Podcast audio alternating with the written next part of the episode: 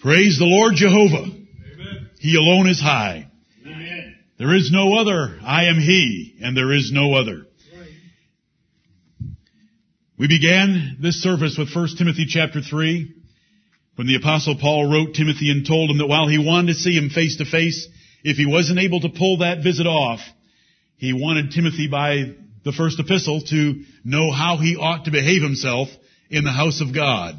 Isn't it wonderful to have a behavioral manual for the New Testament church? Amen. For ministers. They don't need some seminary manual. They need 1 Timothy, 2 Timothy, and Titus because in those wonderful epistles, which are called pastoral epistles, there is instruction on how to behave Amen. thyself in the house of God. Right. Let's open our Bibles again to Matthew chapter 24. Matthew chapter 24. You just sang about the Lord Jehovah. The Lord Jehovah wants you to be His witness. He wants you individually to be witnesses for Him. The Russellites who claim the name Jehovah's Witnesses are not worthy of the name.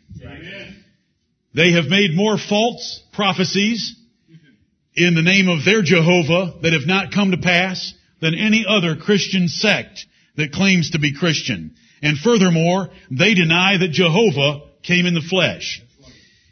In Matthew chapter 24 and verse 14, the Lord Jesus Christ said, as he gave a warning to his generation of the destruction of the city of Jerusalem and the temple, he said, this gospel of the kingdom shall be preached in all the world for a witness unto all nations, and then shall the end come. The common error today is that until the gospel is carried by radio waves, track, videos, or whatever means to the four corners of the earth, Jesus can't come back the second time. That's how this verse is interpreted, interpreted. That until the gospel is preached in every nation to the whole world in every dialect, Jesus can't come back. Two errors among many. Two errors are they misunderstand the end that is in verse 14. Then shall the end come. The end is the end of the Jewish nation, Right. the Jewish city of Jerusalem, and the Jewish temple. Right. The second thing they miss by not knowing the scriptures is that the gospel was preached in that generation to all nations. Right. It is stated over and over and over. If you go to Mark chapter 9, go ye and preach the gospel to every creature. He that believeth and is baptized shall be saved. It goes on to say, and so they went everywhere and preached everywhere, signs following. It's, in, it's all there in Mark chapter 16. I said 9, I meant 16. Beginning at verse 9, all the way to verse 20 are not found in their best manuscripts because Vaticanus and Sinaiticus only have eight verses in Mark chapter 16, not verses 9 through 20, which tell us the fulfillment of that commission. If you go to the book of Acts, the enemies of the gospel said they've turned the world upside down. If you go to Colossians, the gospel was preached to every creature and to every nation under heaven while Paul was still alive. They miss two things they don't understand, but we don't use this verse for that for this series. We use the verse for this reason. This gospel shall be preached, this gospel of the kingdom shall be preached in all the world for a witness. God has declared a witness of what He's going to do. In this case, it was the destruction of Jerusalem. We want to be His witnesses by believing the record He gave and then the fulfillment of those prophecies. We want to be Jehovah's witnesses that way. I have not heard it, but I read the transcribed notes from my brother Newell of Eric's effort on Wednesday night to review with you how many times Cyrus is mentioned in the Bible. And isn't it a shame that I could go to Sunday school for many years, and I could go to church for many years, and I could go to the world's most unusual university, and never hear about Cyrus? When ten of the greatest chapters in the book of Isaiah are about him. It's a shame. See, the truth is departing from the earth. And we're supposed to be the pillar and ground of the truth. Do you know what the truth is for the chapters 41 through 48 in Isaiah? the primary character in there, referenced by a single male pronoun, is Cyrus. And we want to defend that and uphold that. We want to earnestly contend for that in these late days. Thank you, Eric, for those reminders to them. It is an exciting subject. And it's exciting to see God using him and God calling him my servant and my shepherd and he's going to take care of my flock. The more you understand and consider the fulfillment of his past prophecies, the more confidence you're going to have in him taking care of your kidney stones. Because if the God of heaven can take care of nations and raise them up against each other, he can take care of our little maladies. He's going to take care of you. Mary, he's going to take care of you. He took care of the affairs of empires. Can you imagine an empire splitting and the strongest part being north of you and the second strongest part being south of you and the two of them fighting for 150 years and you have to live between the two of them?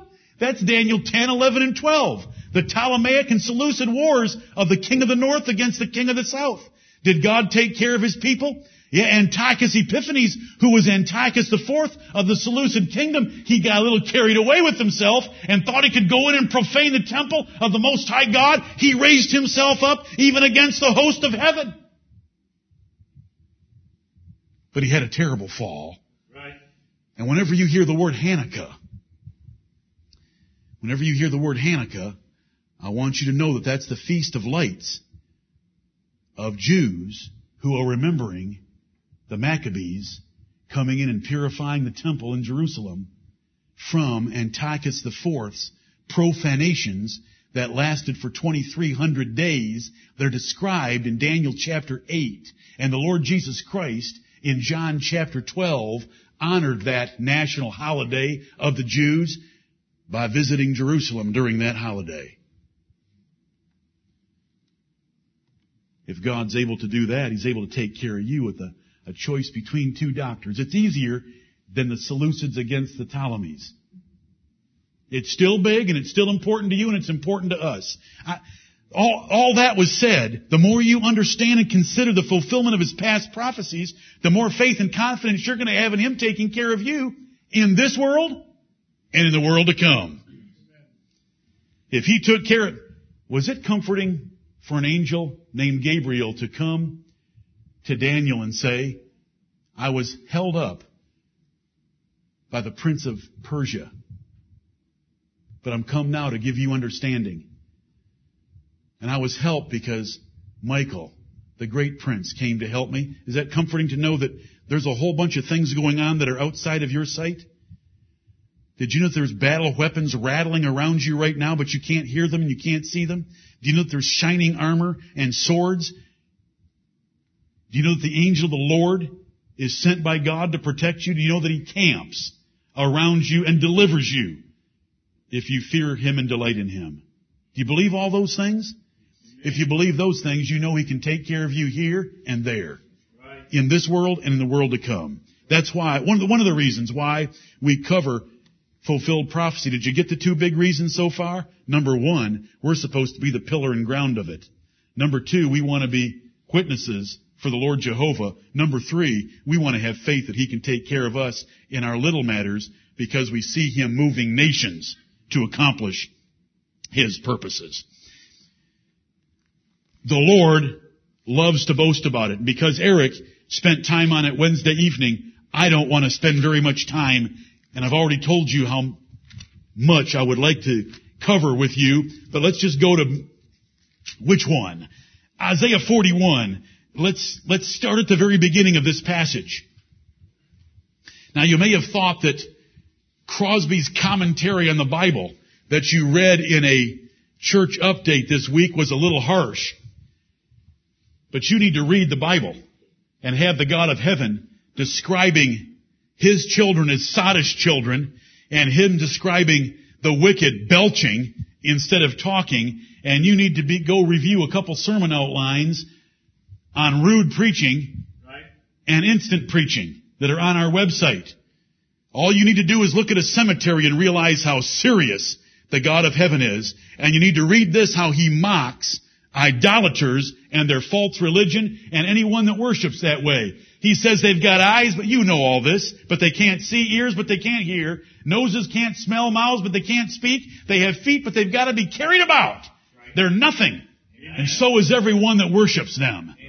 Is how the Lord speaks about them. And so I gave you a little commentary on the first verse because do you know how to read these chapters and see the Lord God of heaven, the Lord Jehovah, boasting of His great power and omniscience. I'll read to you down through verse 9. Isaiah 41. Keep silence before me, O islands, and let the people renew their strength. Let them come near. Then let them speak. Let us come near together to judgment. Who raised up the righteous man from the east, called him to his foot, gave the nations before him, and made him rule over kings? He gave them as the dust to his sword, and as driven stubble to his bow. He pursued them and passed safely, even by the way that he had not gone with his feet. Who hath wrought and done it? Calling the generations from the beginning. I, the Lord, the first and with the last, I am He. Amen. The isles saw it and feared. The ends of the earth were afraid, drew near and came. They helped every one his neighbor, and every one said to his brother, Be of good courage.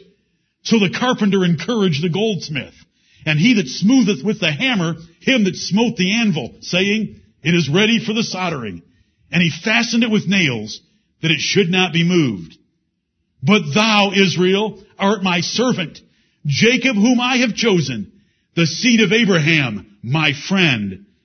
Thou whom I have taken from the ends of the earth, and called thee from the chief men thereof, and said unto thee, Thou art my servant. I have chosen thee, and not cast thee away. For the first seven verses, God's mocking the isles of the nations. He's mocking the Gentiles. He's mocking idolaters. And then verses 8 and 9, he's telling Israel, but you are my friends. You are my servants. I am your God. I've chosen you. You came from my friend Abraham, the great God that ridicules the nations of the earth, mightier and stronger than Israel, addresses them as his friend and as his servant, and that he has chosen them and picked them. My little commentary to you on the first verse, shut up, you idolatrous Gentiles. Stop your foolish hallucinating about your idols. Get yourselves together and put together your best arguments and come to me. Come here. Bring your best stuff. Ever seen? We know exactly what he's trying to tell us. If you've ever been around men, when they want to fight, when they want to prove them, come here. Show me your best stuff. Give me your best stuff. That's the Lord God of heaven right. to the nations of the earth and their religions. Show me Allah and his great prophet Muhammad. Get your best arguments together. Let the people renew their strength. Stop daydreaming and hallucinating and actually get to work and put together something strong and potent. Let them come near. Let them speak. I'll give them an opportunity to speak. Let us come near together to judgment. Let's have an honest and fair assessment of whether your gods are gods at all and whether I am a god. Then he mocks them down through here. When they saw Cyrus coming, listen, nobody, nobody thought that the Babylonian Empire would ever be overthrown. Right. But look at who called a man from the east. The righteous man. That doesn't mean Cyrus was altogether righteous. It just means he did some righteous things on behalf of God for the people of Israel. And God brought him, set him up, helped him. He pursued and passed through safely. He went into territory he'd never been in before, but the Lord kept him safe. The isles saw it and feared, verse 5. The ends of the earth were afraid. They couldn't believe. The heavens and the earth were being shaken. If you go read Isaiah 13, this event is described as the day of the Lord and the sun being chased out of its ordinary path and the moon being chased away and the inhabitants of the earth in fear. And so the Lord mocks them by saying, when they get, when they get afraid, what do they do? When the world gets afraid, what does it do? They helped everyone as neighbor. When we had the Twin Towers fall, what were some of the cries made about this nation? United we stand. The great American spirit.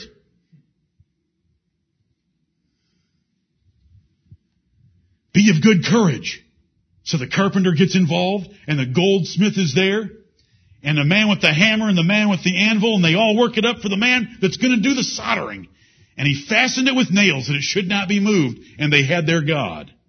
But one of the one of the inspired disjunctives in the Bible, but thou, Israel, art my servant. We have a relationship of God and His people.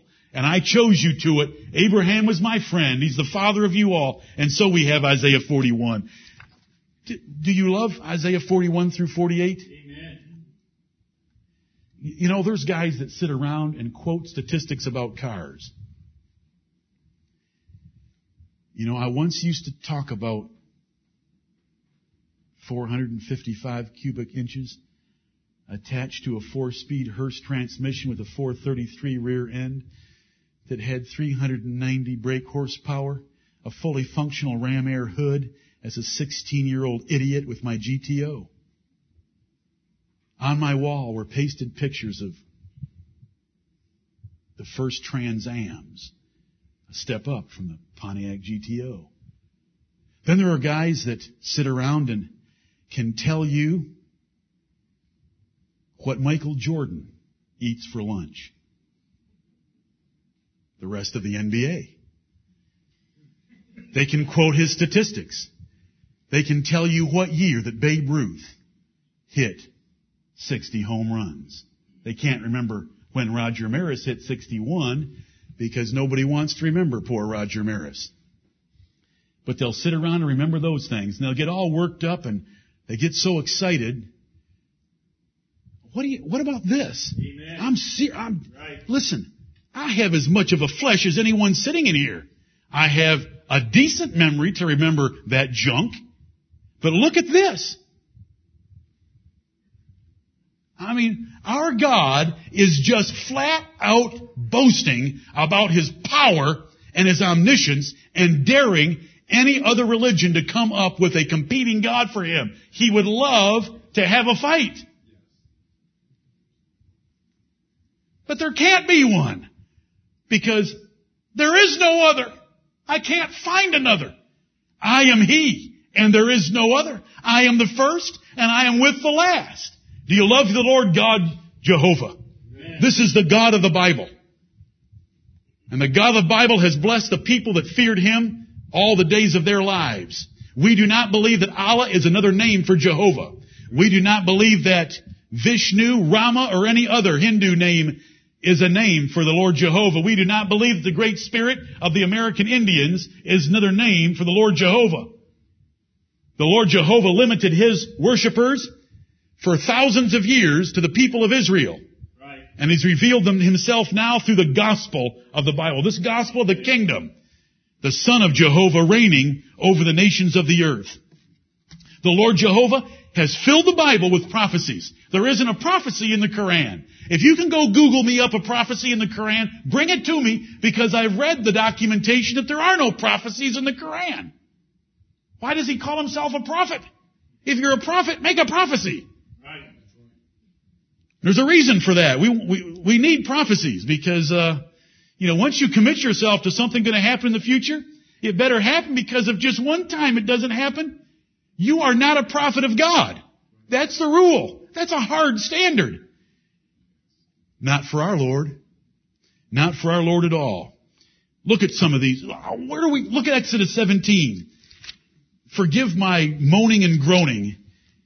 It's part of preaching when the outline is longer than the clock. Exodus chapter 17. When you read your Bible and you read some things about the Amalekites, that seem a little hard, I want you to remember a prophecy. This is just one more example of many. Do you know how many prophecies there are in the Old Testament about the Lord Jesus Christ? Do you know who were the keepers of the Old Testament? The Jews. Were they friends of the Lord Jesus Christ? No, they were not. Did they keep intact prophecies about him? What was his mother going to be like? A virgin. What would he be called? whose government would be upon his shoulder. How would he die? How much would be paid for him at the end?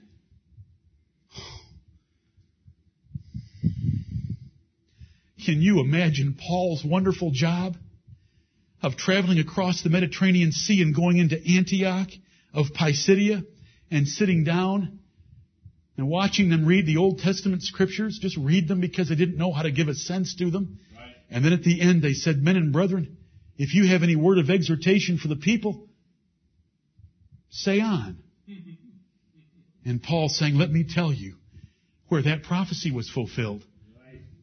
I have seen him with my own eyes, risen from the dead, and he is seated at God's right hand. Let me tell you about a martyr named Stephen that died and saw him standing at his right hand to welcome him into heaven from the stones of your brethren in Jerusalem.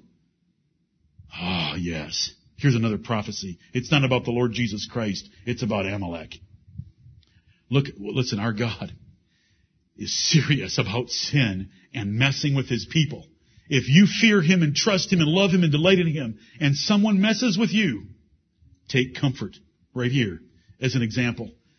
Exodus 17:14 and the Lord Jehovah said unto Moses, write this for a memorial in a book and rehearse it in the ears of Joshua. For I will utterly put out the remembrance of Amalek from under heaven. And Moses built an altar and called the name of it Jehovah Nisi. For he said, because the Lord hath sworn that the Lord will have war with Amalek from generation to generation. I know I'm hard and I'm harsh and I'm loud and I'm crude, but this is the God that I'm an ambassador for. And I know no other. And I don't want to be an ambassador for any other God. This is the same God that told his people, Israel, underneath are the everlasting arms. I like that combination. I like a combination of a God that when I have an enemy, I can put my trust in Him because He will swear to have war with my enemies from generation to generation. And yet when I run to Him, He'll forgive a Manasseh and a Mary and sins worse than theirs. Right, right. You say, what does that have to do with fulfilled pro-? That's one of the lessons. If you see prophecies like this, take comfort in their personal application to you. You say God isn't big enough to take care of all of us individually. We're going to have to start over with you. Right. See me afterwards. I don't know where to start with you. He is big enough Amen. to take care of each of us individually. There's so many others that I'm going to skip over.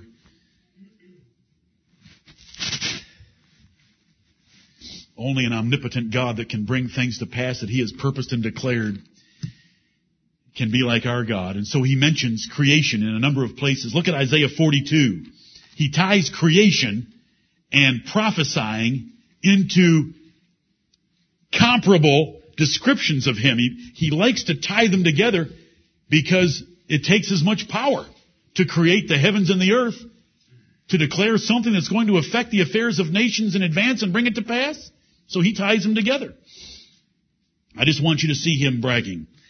Isaiah 42 and verse 5, thus saith the God of heaven, 42 and 5, he that created the heavens and stretched them out, he that spread forth the earth and that which cometh out of it, he that giveth bread unto the people upon it and spirit to them that walk therein.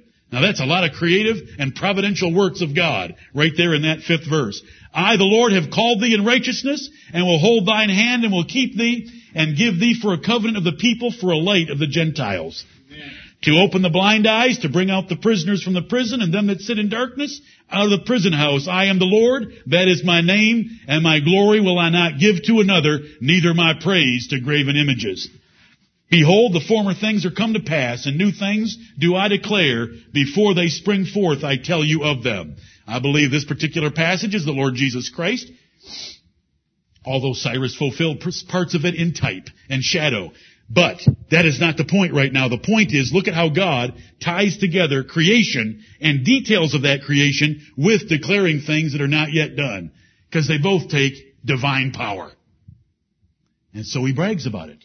Because there is no God like him. Isaiah 14. Isaiah 14. Oh, Isaiah had so much to tell. Israel and Judah. The Assyrians were the preeminent power then. Isaiah died before Babylon became great and took Judah captive. But the Lord took care of them. He took care of the Assyrian. Look at Isaiah 14:24. The Lord of hosts hath sworn, saying, Surely as I have thought, so shall it come to pass. And as I have purposed, so shall it stand. Does the Bible tell us that He has good thoughts toward us? Amen. Does the Bible actually say that? Yep. That I have good thoughts towards you? The Lord of hosts hath sworn, saying, Surely as I have thought, so shall it come to pass. And as I have purposed, so shall it stand. What is this particular prophecy? That I will break the Assyrian in my land. Did he break the Assyrian in his land? 185,000 of them camped where they shouldn't have been.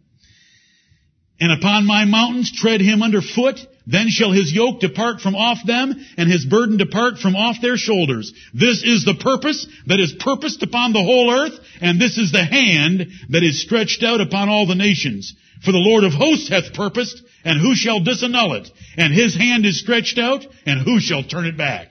Do you like those words? Do you like to look at them, read them, and think about them? Are you actually worried about the son of a goat herder that is the president of our country? I didn't say anything derogatorily about him yet. Are you afraid of a Muslim in our highest office? No. There's a God in heaven. Right. And He's in charge of the affairs of this nation. Are you worried about our Congress? You know, what you read about them? Are you worried about our Supreme Court? Now that it's further been diluted? Are you worried? These verses tell me I don't need to worry. That it's His thoughts and His purposes that are going to come to pass upon the whole earth in far bigger pictures than the United States composes. You worried about the Chinese whenever the, media wants to tell you that their military is getting stronger? Listen, until the last three years, Taiwan could have whipped mainland China. It was understood and fully accepted that Taiwan could whip mainland China. Have you ever seen the two compared on a map? Yeah, but they got 1.6 billion people. I know. It's just a whole lot more collateral damage. Right. Forget it. Let's not. Get, what are you worried about? Are you worried about our budget deficit? It's enough to overwhelm the mind. And they don't even tell you most of it. And what they do tell you, you, you calculate it out to your children. You say how they are going to pay it. The Lord will take care of us. He's able to prepare a table in the wilderness. Right. These prophecies are to help you understand that the Lord is going to take care of us in all these different ways. Look at Deuteronomy 18. Deuteronomy 18. Do any of you remember? It's been a long time, several months, when I preached to you about the cult cheat sheet? A cult cheat sheet. Do you have one up here? When some denomination or some religion comes out and says they have a prophet, if they ever have one prophecy not come to pass, does the Lord have a thing to say about them? So, if you run into any cult, religion, denomination, and it may dwarf Baptists, one prophecy doesn't come to pass, here's what God has to say. Deuteronomy chapter 18 verse 20, the prophet, which shall presume to speak a word in my name, which I have not commanded him to speak, or that shall speak in the name of other gods, even that prophet shall die. I'm, and if thou say in thine heart, how shall we know the word which the Lord hath not spoken? When a prophet speaketh in the name of the Lord, if the thing follow not, nor come to pass, that is the thing which the Lord hath not spoken, but the prophet hath spoken it presumptuously, thou shalt not be afraid of him. Who has been in the last 136 years, the one that has said the most in the name of Jehovah. Charles Taze Russell and Judge Rutherford have had more prophecies about the end of the world and the second coming of Jesus Christ than anyone else claiming even to be a quasi-Christian. And they do it in the name of Jehovah because they claim to be Jehovah's Witnesses. You can go Google this and there are precious brethren that have been saved out of that cult that have listed all the prophecies that didn't come to pass. Year by year by year by year. And they're linked up in some of our documents on the website. But there's, there it is right there. You say, I once heard that Jeane Dixon foretold the assassination of John F. Kennedy in Dallas. That she saw a dark cloud over Dallas. And my, my first question to you is, was that vision about the dark cloud over Dallas, was that before or after she was lying in bed on Sunday morning naked? And the sun from the east was shining through her window and a snake slithered up through that window and across the room and embraced her. Where was that, where was that vision of Jeane? Was that before or after you want to put some stock in Jeane Dixon and her prophecy? Do you know how many prophecies that she's made that never came to pass? What if one doesn't come to pass? Is she a prophet of the Lord Jehovah, or is she a liar that the prince of Grecia, the prince of Persia, or the prince of the United States has given her little tiny bit of insight that God allowed? Just like Pharaoh had magicians in his court. Right. Do you know their names?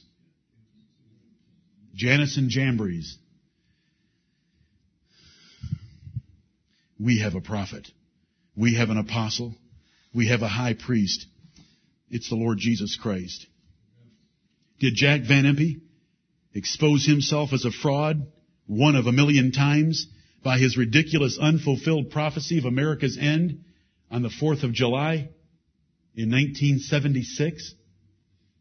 And I was only going to be 19 at that one. Remember, I had heard an earlier one that was going to happen in 64, and I was only going to be seven, and I didn't think my dad was going to let me own too many guns or drive when I was seven, so I was worried about the communists coming.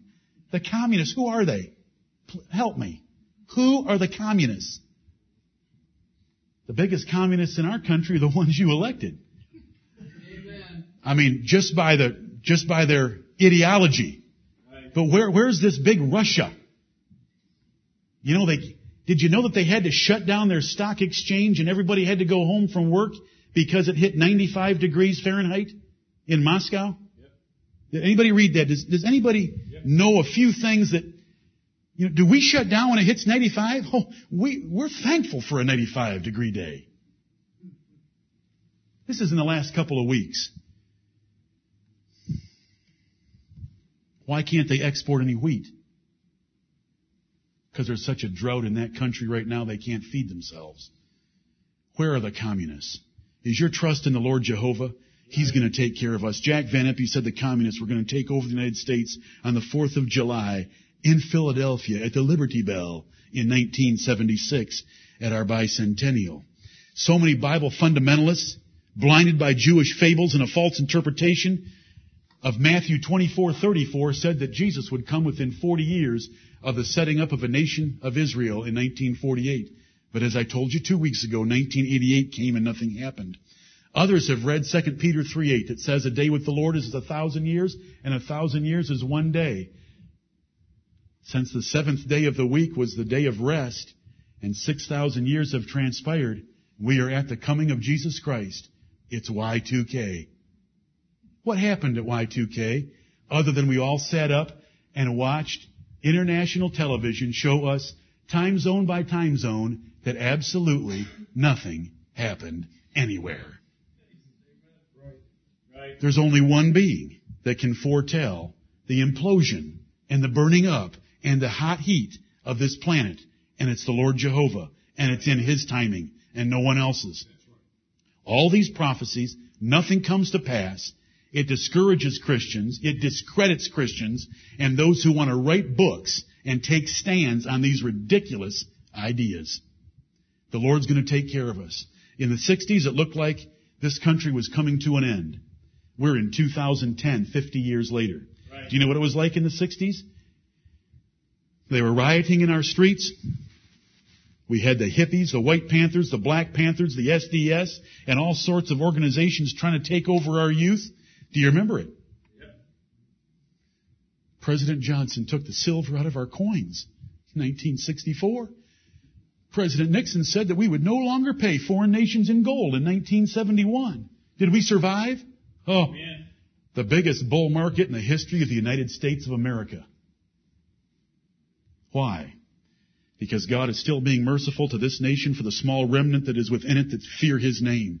If this church will humble themselves and repent and pray and beg God for mercy, He can preserve us and our children in the, in the middle of this Babylon. I've watched it happen. I grew up during those times where we sat outside Detroit and watched televisions wondering how far was this riot going to spread. God sometimes gives prophecies just to help people out to know the future. Did God help Pharaoh out a little bit? With seven well-favored kine and seven lean kine? Did he help? Yes, he did. Did could Nebuchadnezzar have been helped? Did Daniel give him a prophecy and tell him, if you'll break off your sins by righteousness and show mercy to the poor, there can be a lengthening of your tranquility? C- could it have helped? Sometimes God gives prophecies to help. Did he give a prophecy to Israel to push them toward repentance? John stated it, Jesus stated it, the other apostles stated it on the day of Pentecost.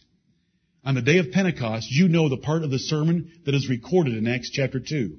But the last verse of Luke's narrative about the sermon is verse 40, where it says, and with many other words, did he testify and exhort, this is Peter on Pentecost, save yourselves from this untoward generation. He had just described their untoward crime, their perverse crime of crucifying the Lord of glory. You with wicked hands have crucified the just one. With many other words he testified and said, save yourselves from this untoward generation. Church history, because 70 AD occurred outside the New Testament, says that all the believers left the city of Jerusalem and were saved. Just like Jesus had told them. When you see the armies encompassing Jerusalem, get out. Right. And I'll cut the days short so that the elect can be saved. Because if the, if the days were not cut short, not even the elect would be saved. You know how hard people have trouble with that when they're st- trying to turn that into salvation? I mean, eternal life? They really get mixed up. It's like the 13th verse. He that endureth to the end, the same shall be saved. Do you know that almost all Calvinists use that verse to teach the perseverance of the saints? He that endureth to the end, the same shall be saved. Matthew 24, 13. Do you know what it's like reading a commentary by a man who would write that explanation for that verse? That that's how you get to heaven? And that the elect will all persevere to the end so they can be saved eternally? He's telling his followers that if you'll endure, endure some hardship and endure some betrayals and endure some family members turning against you and endure some false Christs and endure some earthquakes and some famines and some wars and rumors of wars, it was going to be an ugly 40 year period leading up to the destruction of Jerusalem. Same that endureth to the end shall be saved. It's called the days of redemption in Luke's epistle, referring to the church being saved of the destruction of Israel. Look at John 13. John 13. The, these verses, I want you to remember. Why does God give prophecy? This is one of the reasons, and this is a big reason. He wants us to know that He is God and put our trust in Him, that there is no other. And I've shown you this before, but I want to show you it in two of its fraternal twins. John 13, 19. Now I tell you, before it come, that when it has come to pass, ye may believe that I am He. This is the definition of God's reason for telling things in advance. This is about Judas Iscariot. He said, the prophecies in verse 18. But look at verse 19. I tell you before it come, that when it is come to pass, ye may believe that I am He. God told us so many wonderful things in Isaiah 40 about Cyrus, Babylon, per- Persia, Medes, little, you know, the he-goat, the ram, all those things. But if we don't learn their fulfillment, we can't even have the benefit. We've got to learn them to have the benefit. Look at John 14. John 14, 29. 1429, and now I have told you before it come to pass, that when it is come to pass, ye might believe. Same thing as John 13, 19. I've told you before it comes, that when it is come to pass, you'll believe. How about chapter 15, John 15, or 16, John 16 verse 4. These things have I told you, that when the time shall come, ye may remember that I told you of them. And these things I said not unto you at the beginning, because I was with you. John 16, 4. I've told you that when the time shall come, ye may remember that I told you of them. As we view things, some of which are prophesied in the Bible, we should remember, he, he foretold that 2,000 years ago. Did Israel get all the land that God promised to Abraham, Isaac, and Jacob? Amen. They got all the land because, as Nehemiah said, God is righteous. Nehemiah chapter 9. Remember I told you it's my favorite passage about the land. Do most people think that God still owes the land to the Israelites? To the Jews? Is that why the Americans are so favorable toward that little rebellious nation over there in the Middle East? Yes. And because of John Hagee and others who are preaching heresy. God fulfilled all of his prophecies about the land. Do you know where to go to prove that? We learned about Alexander the Great from several chapters of Daniel and from Ezekiel. Does the Bible tell us about the origin of the popes of Rome? Does the seventh chapter of Daniel describe the fourth dragon beast?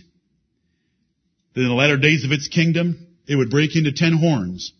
The Greek Empire, when it was falling apart, broke into four horns, four sections. The Roman Empire fell apart in 476 AD and broke into the ten nations of Europe.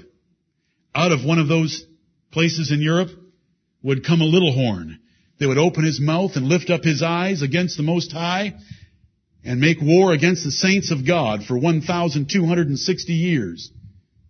Do you know that's in the Bible? Have we watched its fulfillment? Do you read about the inquisitions of the Church of Rome during the Dark Ages? We know that from the Bible. Are we able to go to 2 Thessalonians chapter 2 and read that he that letteth will let until he be taken out of the way, meaning that that is in place that is restricting the rise of that little horn of the Roman Empire will be taken out of the way?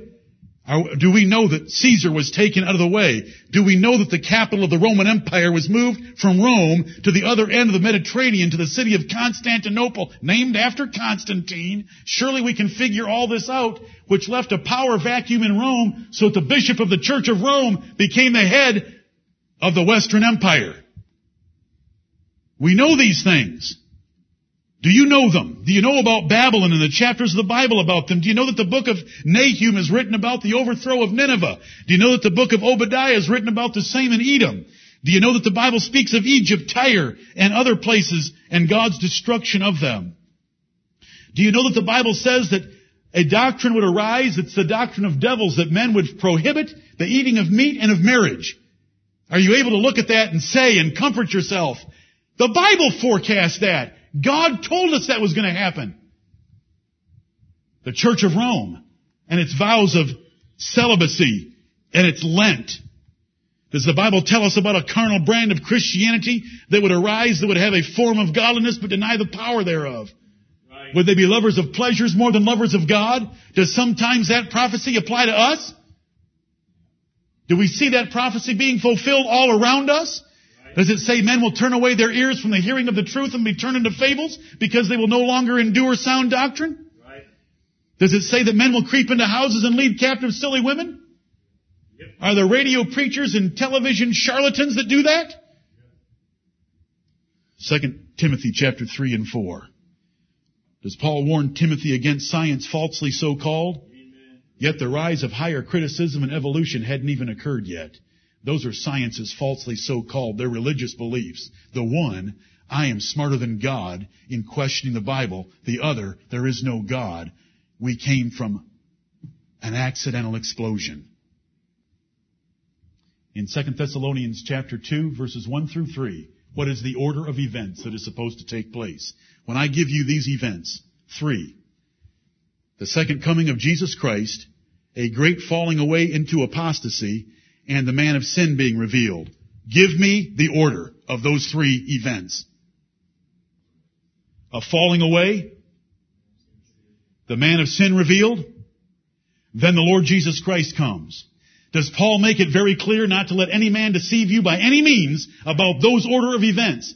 Because he had Thessalonians that were worried that Jesus Christ could come at any time, but he told them Jesus Christ could not come at any time because there must be a great apostasy first and the man of sin must be revealed before Jesus. And yet they all want to give us this left behind garbage about there being some rapture and then the Antichrist. No! The Antichrist comes first, and Paul stated it very clearly in 2 Thessalonians. Do we know who the Antichrist is? Has he been here for a very long time? Oh, yes. How much do we have to have in the way of fulfilled prophecy before Jesus can come? Lord Jesus, come quickly. Do you know those things? They say there's a rapture, that there's going to be all sorts of resurrections. First of all, the saved are going to get resurrected, and then seven years later, maybe some more, and then a thousand, and seven years later. It's so hard to keep track of it. They've got to put it in gigantic timelines that run from one side of an auditorium to the other because they can't keep track of it, and there's no two of them that believe it alike. You know why? Because it's all up here. It isn't here. That's why we, that's why to get things in writing is such a blessing. When God puts things in writing, it's a blessing. There's only one resurrection coming. Jesus said, marvel not at this, for the hour is coming in the which all that are in the graves shall hear his voice and shall come forth. They that have done evil unto the resurrection of damnation, they that have done good unto the resurrection of life. John 5, 28 and 29. There's one. Thank you, Lord. Is this church going to be the pillar and ground of the truth? Without knowing fulfilled prophecies, you have little for your faith and little to witness to others without knowing a little bit of history, and you don't have to worry about a whole lot of history. Just get a little bit of the big, the big events that affected the church of God. Notice there's nothing in the Bible about two thirds of the earth because they didn't affect the church of God. Right. Without knowing a little history, Bible prophecies have little value for you. You know, how in the world can you appreciate Genesis 16:12 without knowing a little Arabian history? That's where God said they're going to be fighting all the time. And there they are in the Middle East. What, what are they supposed to be turning on some nuclear reactor this weekend? And everybody's up in arms? Well, they've always been doing stuff like that. We ought to just make sure that every side has nuclear weapons. Thank you, Lord, for the precious Word of God. Amen. Studying prophecy can be a faith building experience. Reading passages like Isaiah 41 through 48 should be faith building exercises to you reading the document Alexander the Great or the document The Witness of 70 AD or looking at 2 Thessalonians chapter 2 and seeing that order and realizing how in the world can everyone get that corrupted when Paul is so plain about it? What is going on? There's a war against the truth that's going on. And we need to earnestly contend for the faith once delivered to the saints, and that faith includes fulfilled prophecies. I hope you love the Lord Jehovah. And these passages of scripture, the whole Bible is filled with prophecy. And the Bible concludes in chapter 19 and verse 10 of the book of Revelation that the spirit of prophecy is the testimony of Jesus Christ. We have a king, a savior, the second Adam, sitting at God's right hand. He's going to take care of us in this world and the world to come. You can put your trust in him. Put your trust in him. Run to him. Believe on him. Lay hold of Him by faith. Repent of your sins and serve Him this day and tomorrow and the rest of this week until He comes for us. Let Him change our lives. Let us love Him and devote ourselves to Him. Instead of spending your time thinking upon all the miscellaneous facts of motorcycles, cars, houses, income, investment returns, basketball players, baseball statistics, set your heart and mind to getting into the Word of God. I want to learn some of those basic points of truth that God's given to us because I want to be a pillar and I want to be a ground of the truth as part of the Church of Greenville. And so I want some of those simple points that the pastors taught us where we go to defend what the Lord's taught us. May the Lord bless the preaching of His Word.